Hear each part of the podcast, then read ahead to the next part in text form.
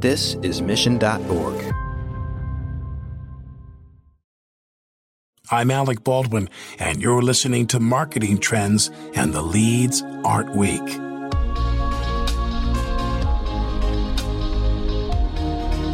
Hello, and welcome to Marketing Trends. This is producer Ben Wilson. Today's episode features an interview with Nick Ragone.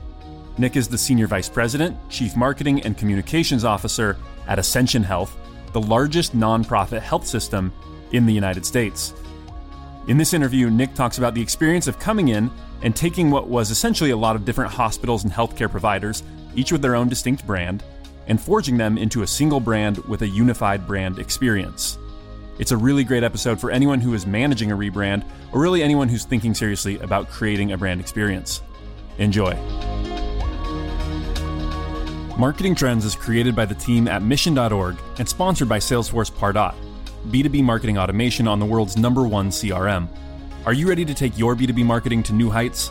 With Pardot, marketers can find and nurture leads, close more deals, and maximize ROI.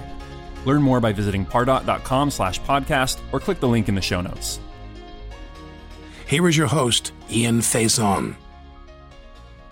Welcome to Marketing Trends. I'm Ian Faison, Chief Content Officer here at Mission.org. On the other line, Lauren Vaccarello, what's going on? Not much. It is a beautiful, beautiful day in San Francisco. I think we are finally on the other side of the rain. Yeah, spring is sprung, as they say. And we are excited for our special guest. Nick, how's it going? Good. How are you guys? It's a wonderful day to talk about all things marketing and the new frontier for healthcare, which we're going to get into your background, marketing, and what you're working on at Ascension Health. But first, how'd you get into marketing?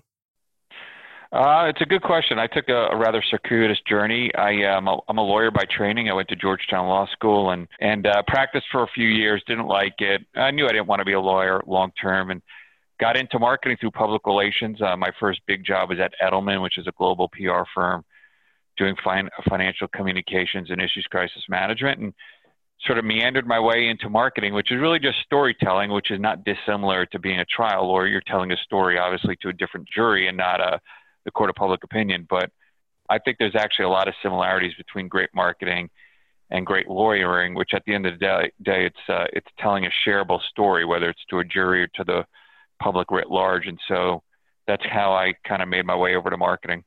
That's pretty interesting. Well, any any takeaways from uh, your law days that are directly applicable? Sure. I, I mean, I well, I didn't love being a lawyer. I enjoyed law school. Going to Georgetown was great. I tell people all the time, it's great training, whether you want to be a lawyer or something else. But a few of the things that I sort of picked up during my my law school days was, well, one was Georgetown still works on the Socratic method, which means you get up in front of class and you you defend a case or argue a case with the professor for 90 minutes, and it's a great way to teach you how to think on your feet and extemporize and apply fact patterns and legal analysis. And it's good for, uh, you know, it's good for anybody's development as you become, if you work in a large corporation or organization like I do, being able to think on your feet and to extemporize and to um, have conversation, fluid conversation is important. So that was one of the skills I learned. And then certainly uh, being a lawyer teaches you how to think in a linear fashion from A to B to C and kind of connect the dots. And again, it's about telling that shareable story, whether it's using the law or using in marketing creative content, but it's it's thinking in a very linear fashion and making it easy for people to follow along. And so those are two things that even though I don't, you know, I haven't practiced for 20 years, I still use in my my daily job. So how did you get to your current role at Ascension Health and what does marketing look like there? Um, I came here about five years ago. I was uh, prior to that, I was running the Washington office for Ketchum Communications, which is a global marketing firm, and doing that and enjoying it. And a recruiter came and said, "You need to go visit these guys in St. Louis called Ascension. It's the largest hospital system." And came out here and called my wife from the airport and said, uh, "We're moving to St. Louis." Uh, it was just an amazing opportunity, exciting time to come join, you know, a 24 billion dollar healthcare system it's a great industry to be in right now, healthcare. It's going through dramatic change. There's lots of issues to tackle. And it's also, uh, you know, more fun, I think, to be on the client side and be internal where you really can have influence and shape uh, w- what your organization's doing. And so that's how I came over here, and it's it's been a wonderful journey. I mean, we when I got here, you know, marketing in the hospital space was kind of uh, not a, not an afterthought, but was not a critical factor in a hospital companies' operations. But with all the changes going on and the fact that consumers have a lot more information and are empowered to make their decisions about their own care, hospital systems like ourselves are beginning to rethink that relationship that we have cons- with consumers. And so it's uh, it's a really really exciting time to be in the healthcare space and be in the marketing space, and particularly with with hospital systems. How did you find the transition from going agency side to in house? Um, I found it easier than I would have thought. I took all those skills I had learned over 20 years being in an agency about great client service and you know thinking quick on your feet, thinking about the bottom line and how to use marketing to drive growth and deliver results, uh, return on investment, collaboration, all those fundamental skills really do come in handy when you're on the client side, whether it's the chief marketing officer or some other position. But uh, so I, I kind of used all those experiences, and it gave me a solid foundation to then do what I do here, which is to help shape the narrative about our organization. And and so a lot of uh, my colleagues at uh, on the agency side always wonder, you know, do my skills translate to the to the client side to being in house? And I always say it does the skills that you learn over 20 years about storytelling, about influence, about collaboration, about growth and measurement and shaping a company's identity, they all apply to being within an organization as well. You, you know, you have different resources, you have a different point of view, but those fundamental building blocks are still there. What's the the best piece of advice you can give someone who is making that making that same transition? Any lessons learned? Any things you wish you would have known? Uh, you know, the one thing that I, the most critical element I think to success is if you go from an agency where things move really quickly to a, a large company like ours, is you got to be patient. You have to socialize the concept. You know, you're not a consultant. You're not just throwing ideas out there. You have to actually have ideas, but then also help execute them. And you have to be a bit more patient. You know, big ideas within an organization take socializing. You need to win over stakeholders. You need to cascade it properly. It's not simply you know you're a consultant and you lob in a big idea and then you go away and so that's the one thing that i encourage people who make that transition is you got to learn a little bit of patience. So i think that's great advice. Yeah and and i think you know patience is a good segue to you know marketing within healthcare. What are some of those challenges that you've encountered within you know healthcare? You have so many different types of people and the way that they view healthcare that there's potentially, you know, we, and we had a great interview previously with healthcare, which I don't know if it'll be live yet by the time this one goes, where that brand experience is so valuable. We're creating a brand experience within healthcare and how people view that, not just a place that they go when they're sick. What are some of the things that you've done to make that type of brand experience within healthcare something that is much more you know friendly palatable value added like what's your kind of approach there?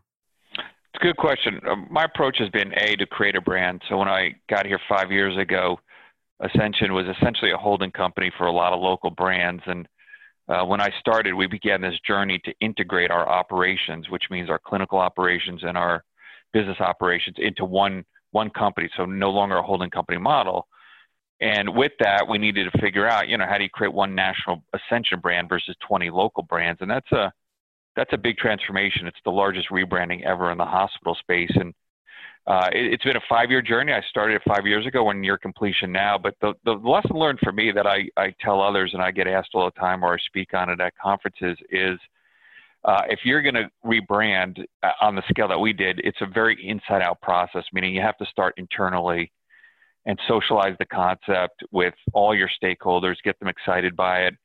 Uh, in our case, it took really a year and a half to get that internal buy-in with all of our physicians and our clinicians and our market leaders and even our community, our boards and others, because it's a, uh, you know, brand's a very emotional thing. You don't just change a name and it's done. We took our time and, and made it an inside-out process. And then once we had kind of our brand ambassadors lined up and people really excited by it, then we started the external part, which is – changing signage and doing all the things that are traditional in a rebranding. And Now, what does that national brand allow you to do for us? It allows us to have more of a, a direct to consumer relationship. As our consumers, whether they're in Tennessee or Austin or Indiana, wherever they are, we want them to identify with the Ascension experience. So if you're at a physician group in Texas or senior living in Tennessee or uh, a service line in, in Pensacola, Florida, or something else, if you're going to an Ascension site of care, you have an expectation it's going to be a, a great experience with great care at an affordable price. And so to create that consistent brand experience, you have to first have a consistent brand, which is uh, what we're doing now, creating a national brand that is consistent, that delivers on a consistent experience. So no matter where you are or what type of site of care you're visiting, if it's an Ascension site of care, you have a similar experience, similar expectations of quality and affordability. And so we're in the process of doing that. It's a long journey, but it's an important one. That's pretty interesting. So do you what are some of the ways that you did that inside the company? Like what are some of the ways that you kind of led that organizational change? A couple ways. One was we did uh, a lot of um, experiential communications, which is a fancy it's a fancy term, but what it really means is you know, we have 170,000 employees, allowing them to experience the change versus just sending the memos. And in this case, we did engagement maps, which um, I think a really powerful communications tool. It, it's kind of a visual way to describe change that's about to happen, and you get a group of associates around looking at a, a sort of physical map of something. In our case, it was our rebranding and our moving to a integrated company, and allowing them to, to talk about it and, and sort of verbalize what they're seeing on the map and what gets them excited, what gets them anxious. And so we did a lot of these experiential communication things like engagement maps where we allowed people to talk about what they're seeing, what their anxieties are, what was making them excited, and so forth. And it really it allowed us to socialize the concept versus sending out a memo to 170,000 people and then hoping that they understand it, which – you know, memos are wonderful, but they don't really get to the, it tells the how you're going to do something. It doesn't get to the heart of why in a very visceral way. And so we found that these engagement maps are really a terrific way to, to allow all, all of our associates to participate in this journey to becoming a national brand versus just telling them we're becoming a national brand. And how how did the the 170,000 employees react? What what happened? Were they excited? Um, it was kind of a, a cycle, right? You when we started, you know, there was a lot of trepidation and a little bit of anxiety, which is natural because you're going from a brand that you've known for 100 plus years to something that you don't really know. And with that comes a little bit of what I call emotional dislocation. And that's not why we took so long to cascade it internally and really discuss it, is because we didn't want to simply announce it and then begin changing out signage. And so I think it, it, it began with a little bit of nervousness and trepidation. And 18 months later, by and large, our associates were brand ambassadors. They understood where we were going to and how we were creating this national brand and why we were creating it and what it was going to allow us to do and how it was going to meet the changing needs in the healthcare landscape. And so it, it was a little bit of a migration from, you know, day one, a little bit of anxiety to 18 months later, after months and months of months of discussing it and socializing it and experience it and cascading it, you know, we created a large cohort of associates that were that had become brand ambassadors. And so I think that's a critical element of success is if your own associates don't become brand ambassadors, don't expect anybody else to. Do you think that your patients and your customers like really I, I don't want to say saw this coming, but uh, because that doesn't really make sense, but embrace the change or like were cognizant of what was going on? Like how did you communicate with your with your customers? Like with all of the patients that this was going on that this was something that's important? What type of things outside of the organization did you do kind of like strategically and tactically that allowed people to like understand that something that potentially they already love the way it was is going to change? Well that's where you know once we we uh, so we spent 18 months socializing this internally. Once we were ready. We announced that externally, and we we did a heavy marketing around it, uh, traditional TV, radio, print, out of home, uh, and then online marketing as well. But making the point that you know the the care that you've always known and loved at Seton is only going to get better now that it's Ascension Seton, meaning we're going to use the resources from around the country to bring to your care Uh, we did a lot of focus grouping, a lot of customer insights, a lot of qualitative and quantitative research. And the thing that we learned is at the end of the day, nobody cares about the name change. They only care about what does it mean for their care. And if it means that you're going to bring more resources to their care, they liked it. And if it doesn't mean that, they don't like it. And so, by and large, our patients accepted it and adopted it quickly. Uh, our name ID in our markets now, the Ascension name ID is just as high as our legacy names. Uh, but they really, you know, we emphasize in our marketing, it was about the care that we're going to deliver for you. It's not about changing a name. Nobody cares about a name change. They care about what does it mean for my care. And so, so long as you focus on that, the name change is kind of immaterial. And so we, we really emphasize that in our marketing that this is still, you know, the same care that you know and love, but even better because we have more resources, more attention. It's more personalized for you. What, if any, pushback did you get on that? Uh, we got no pushback from the communities. Um, like I said, our, our, our, our name ID is higher than it used to be, and the perception of quality is even higher, so that's great. I think some of our local board members at first were a little hesitant because they were, you know, they grew up in Tennessee and Nashville at St. Thomas for 100 years or St. Vincent's in Jacksonville. And so the board the board members at times were a little bit worried about it, but we did a lot of focus grouping in those markets and we showed that research to the board and said, you know, the community doesn't view it the same way. They just want to know that the care is going to be great. So long it is, they're fine with the name change. But we took our time and did a lot of this research and focus grouping so that our board and our doctors and others who, you know, were a bit more skeptical about it could see the data firsthand. We even had some of them sit in on focus groups and see it firsthand, the verbatims about how the name on the side of the building, for most people, it's immaterial. It's really about the care that they received inside the four walls of that care setting. And that's what they care about. That's what forms the brand. The sign doesn't form a brand, it's the quality of the care. And I think that's a good point of, you know, that we can take away as marketers of it's not just the standard marketing materials and artifacts that represent your brand, but it's every single employee and the actions of every single employee are the representative of your brand and who you what you stand for as a company. Yeah, I mean, I think that 18 month rollout is is pretty pretty cool that it took that long. I mean, you see especially in like tech, you see like, you know, company rebrands or logo rebrands.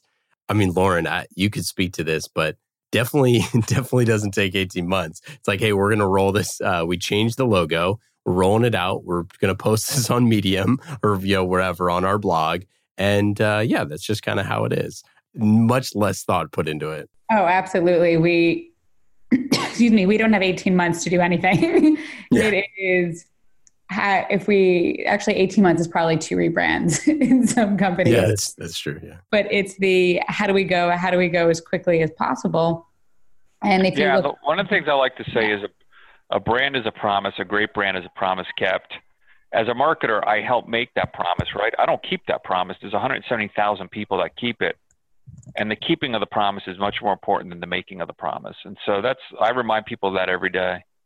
I wanted to switch gears a little bit into just some general CMO stuff because I think, you know, it seems like you've had a lot of time to kind of like get into the role, plan some things that are off into the horizon. How do you structure your team? What's like what's the you know general size of your team? What type of activities are you doing?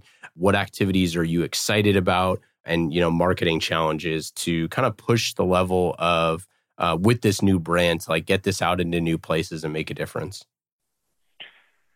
uh, sure. I mean, I, uh, you know, my marketing team, I inherited a great team, but it was mostly spread out over the country. So we had teams in every one of our markets. And so one of the things I did was kind of consolidated into one marketing organization versus having 20 separate teams that had separate reporting structures and separate skill sets. They all used their own agencies. They all did everything 20 different ways. And so we consolidated all that, used, you know, one agency of record. The, all the marketing teams now report under me versus reporting to their local markets, created an Ascension marketing community. So I'm a big believer that a team is a team, whether it's, uh, based in Austin, Texas, or, or uh, Jacksonville, or Pensacola, or St. Louis, we're all one marketing team. And I try to standardize the, you know, the way we do things. In some markets, we had great data. In other markets, we didn't. And so we created an analytics team in St. Louis. We insourced all of our own media buying. We took on a lot of the functions that we had been outsourcing to agencies. I'm a big believer in insourcing, uh, doing something for yourself because you're going to be closer to that. You're going to care about it more. And ultimately, you, you could do it more affordably. And so uh, we insourced a lot of those functions. We put an emphasis on data and analytics. We augmented our marketing. It used to be just all qualitative marketing, which is mostly TV and radio and out of home. And we still do a lot of that qualitative stuff, but we do much more quantitative too, which is data driven marketing, mostly online, search engine optimization, text messaging, email, using data to kind of target the right message to the right person through the right channels. I like to say the N of one marketing. So it's now a mix of qualitative and quantitative marketing to create that broad awareness, but then target somebody to, to go to a specific site of care. Are there any particular campaigns that you've done over the past five years or even in your career that you're particularly proud of or are your favorites? Yeah, the campaign we're running right now, it's um, it's called Listening to You, Caring for You, and it's all about great listening. And it was born out of the research that we did, the focus grouping over and over again. Consumers told us that, you know, they expect great clinical outcomes when they go to a hospital system. What they really want is a great experience. And when they say experience, it translated into that we want our docs to listen to us. And by listening, it's not just, you know, your doctor looking at a clipboard checking boxes. That's not listening. As one focus group respondent put it, I want nose to nose listening. And we said, what's that? And they said, look, you know, I want to be nose to nose. Look me in the eye and, and let me talk. Let, let me be engaged in my own care. And that's a kind of novel experience uh, uh, in the provider space. And so we based our whole campaign around that. We're listening to you and we're caring for you. And it's been a, an enormous success. It's resonating because intuitively people see it, understand, wow, if they're listening to me, they're developing more personalized care plan. If it's a more personalized care plan, it's going to lead to a better outcome. We just started running that in the last six months, and it's been a huge hit. What, how are you tracking some of those results? Uh, a couple ways through our brand tracker survey, which we do quarterly, just to see where our awareness is. Our awareness is way up, and their perception of great quality is way up, which we attribute to this campaign. And then the other way is through online scheduling. It's a great way to see what people are actually doing. They're voting with their feet. They're scheduling an appointment online. And since we've run the campaign, our online scheduling has shot through the roof. So we know it's creating more awareness. It's also getting people to schedule appointments online. Yeah, that's pretty cool. Do you find that leveraging a bunch of the offline things that point to online tools or online scheduling or things like that have a have a bigger effect? I mean, you know, I think especially for healthcare, you have a lot of the challenges that, you know, people go when they are sick. So you need to be front of mind, right place, right time. But uh, oftentimes that's kind of difficult to uh, to know when that's going to happen, other than in like SEO search results or something like that. How do you kind of blend those two mediums with like the brand awareness, brand lift kind of stuff with like a, a place that they can take action immediately? Yeah, it's just that it's a blend. So we we um, you know, I, I believe in, especially as you do a rebrand, you have to have brand awareness, right? But brand awareness only gets you so much. Ten years ago, it was the whole ball game because in our healthcare model back then, which was, you know, predominantly fee for service and, and reimbursement was great for everybody. You just needed awareness. Today, that world doesn't exist anymore. You need awareness, but then you need to drive them, consumers, to an access point, whether it's telemedicine, online scheduling, primary care, urgent care, the ED, something. And that's where online scheduling not only actually facilitates it, but it's a it's a form of measurement because you can see, you know, and you can use your quantitative marketing to drive people to a certain site of care. Whether in one market it's a neighborhood hospital, another market it might be an urgent care, and another market it might be primary care. But you could see through the online scheduling numbers what people are doing. So I'm a big believer in that having that right blend of quantitative and qualitative marketing to drive people. It's it's all about to me the N of one, right? I'm marketing to an individual, not to you know, the more specific my marketing can be to get somebody to do something, the better it's going to be. And so having that right blend of qual and quant is critical. What about some of the worst campaigns that you've you've done, or maybe one particular campaign? And it doesn't have to be, you know, in the in the current role, but something that you've seen over your career that just flat out, you know, didn't work for one reason or another. I mean, I won't single anything out. I'll tell you um, the underlying connective tissue that I see.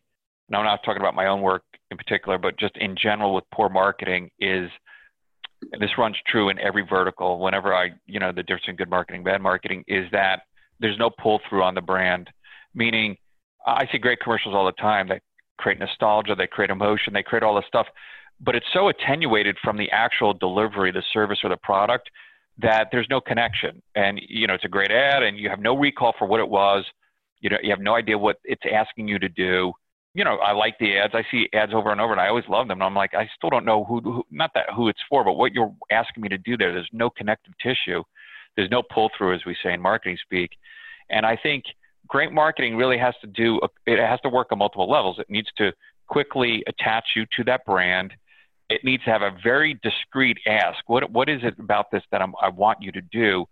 And then it needs to be measurable in some way. And so and, and, ideally it's wrapped in kind of a, a, memorable creative spot so that it's something that's entertaining and interesting and memorable and you'll it's a shareable story onto its own. And you the consumer you have recall on that ad and and you know what it, it, the product or the service is. And so you know we try to keep that in mind with our marketing. It's you know it, it needs to be ascension branded. It needs to be something that is moving and inspirational because that's our brand promise and it needs to be connective to a, a, particular, you know, a site of care or something that a service line and a care model, something that we want you to remember about that. And great marketing needs to work on all three levels: on a, a great brand, uh, a great, you know, sort of emotional, creative tie-in, and a great pull-through. And that's not easy to do. If you watch any of the Super Bowl ads, you know, one out of five might actually accomplish that. And the rest of them are, you know, creative spots that have no pull-through or pull through that has no creative concept and it's pretty boring and it's all verbiage. And so uh, it's not as easy as it looks, even though everybody wants to be a marketer.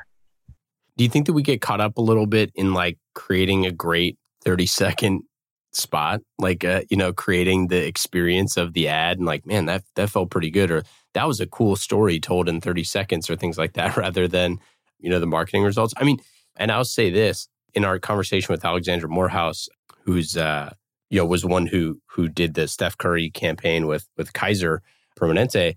One of the things that you know, like we talked about in that episode, was how taking this bet on, you know, so this up and coming basketball player that didn't, you know, wasn't wasn't really anything in this kind of Warriors team that could grow into something big. I see a lot of these TV spots where it's like, it's not even tied to a larger like set of spots or anything like that it doesn't necessarily even pull through like any type of line other than that this one spot was like kind of a cool artistic achievement. I, I yeah, I mean, sometimes creative, uh, you know, and this is my knock against big agencies. You know, the geniuses at big agencies tend to fall in love with their own creative, and it's it's creative in search of a solution, and that's backwards, right? I, I you know, and sometimes they fall in love with their own creativity, and they lose sight of what's the intended goal of the spot. And so, you know, I like to reverse engineer it, look at what's what's the problem to be solved. What are we solving for the consumer? If it's convenience and online scheduling, or we could do a spot around that. You know, the pull through needs to work really hard. That it's all about online scheduling and convenience, and the creative needs to match it. We don't start off with creative and then find a, sol- a problem for it to solve. You know, you think about the problem to be solved, and then what's a creative way to create strong pull through. The creative is only supposed to highlight the strong pull through. If it's just creative for the sake of creative, which happens a lot, it's going to be meaningless. Yeah, and that's I mean that's kind of why I bring up this this Steph Curry example and the and the Warriors example from back then.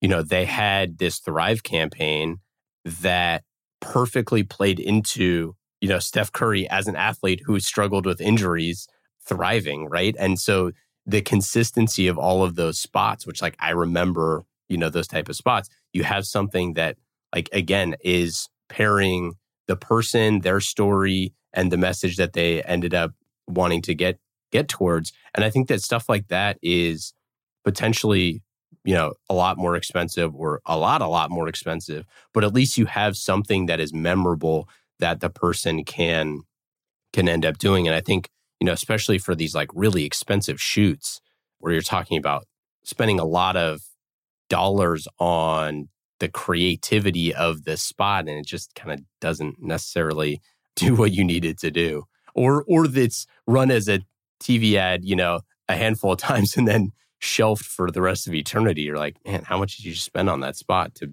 to have it go nowhere yeah like i said when i watch the super bowl ads i'm uh i'm watching it as a marketer thinking you know evaluating it. What are they trying to do? What's that balance between sort of catchy creative, strong pull through, you know, shareable story. And so unfortunately I can't watch anything normally. I, am always looking yeah. at it through the lens of my job, but also, you know, you learn from some good spots, but you more importantly learn from the bad spots. Absolutely. Let's get into some lightning round. Lightning round is fast and easy. What question. do I get? What do I get for winning? Uh, you get. I mean, we can get you. Uh, we can get you a, a free uh, a free license to Pardot. I just got to talk to talk to the Pardot people. Um, I, I, I, was going to say, what about one of those fancy new mission mission T-shirts? Oh yeah, you get a mission tee. Anytime. Yeah, there you go. Cool. Thanks to our friends at Pardot. These questions are fast and easy, just like marketing automation with Pardot. Are you ready? Yep. What app are you using on your phone that is most fun? Uh, chess.com. I'm an avid chess player, and it's a great way to play against other people online. What was your favorite book you've read recently?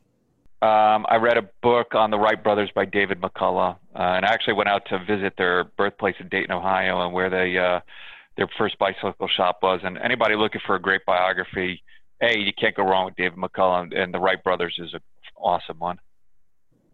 What ad campaign have you seen recently that you're most envious of? Um, hmm. I love everything by Geico, and because it's funny, and there's always the same pull through, which is you know, if we could save you, uh, you know, uh, whatever, 15%, 15 minutes, whatever it is. So I just love their work in general. I mean, how they've kept it creative for 15 years is pretty amazing. I like the progressive ads. It's the same way. I mean, they built storylines around Flo and and and Jamie and the other characters, and it doesn't get stale. It doesn't get boring.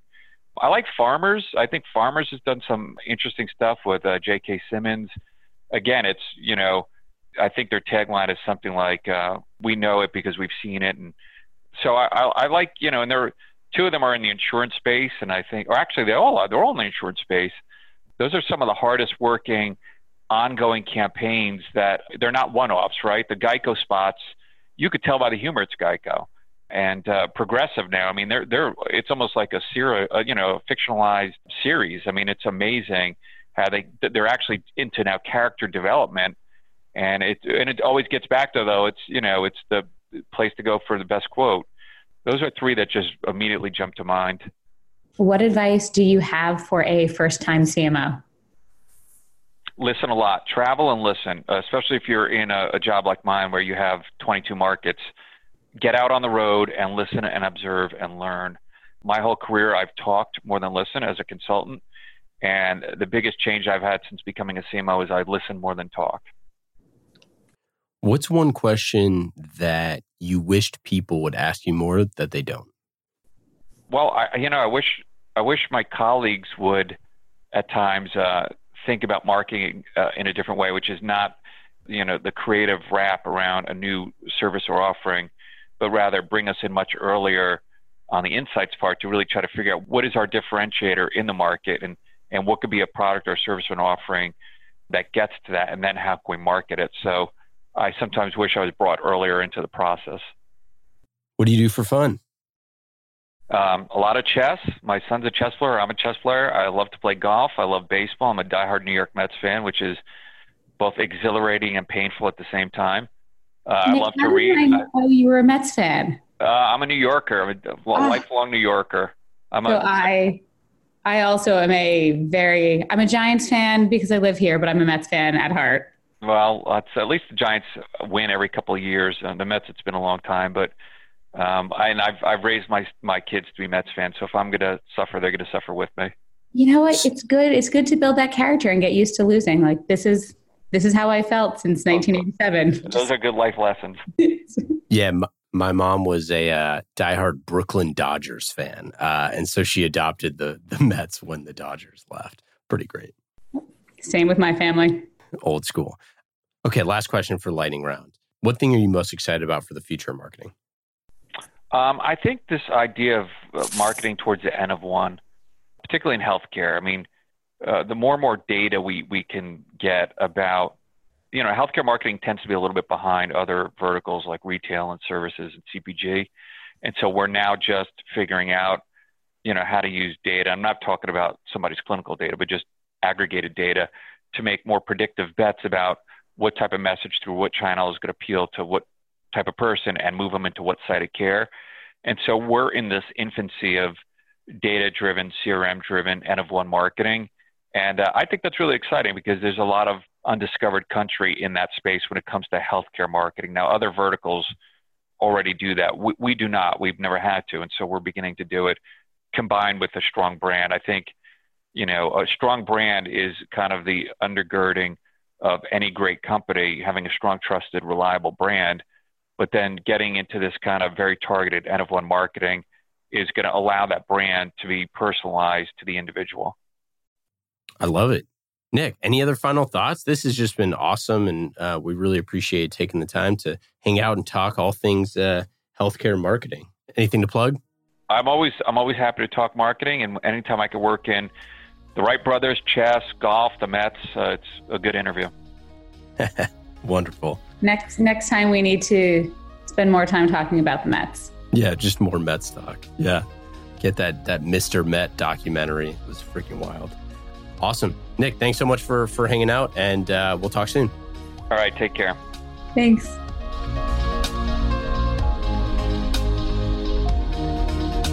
Thanks for listening to this episode of Marketing Trends. Marketing Trends is created by the team at mission.org and sponsored by Salesforce Pardot. World class marketers use Pardot to generate and nurture leads, close more deals, and maximize ROI at every stage of the sales cycle. Empower your marketing team to become revenue generating superheroes and let Pardot's data analysis keep an eye on the bottom line. Learn more by visiting pardot.com slash podcast or click on the link in the show notes.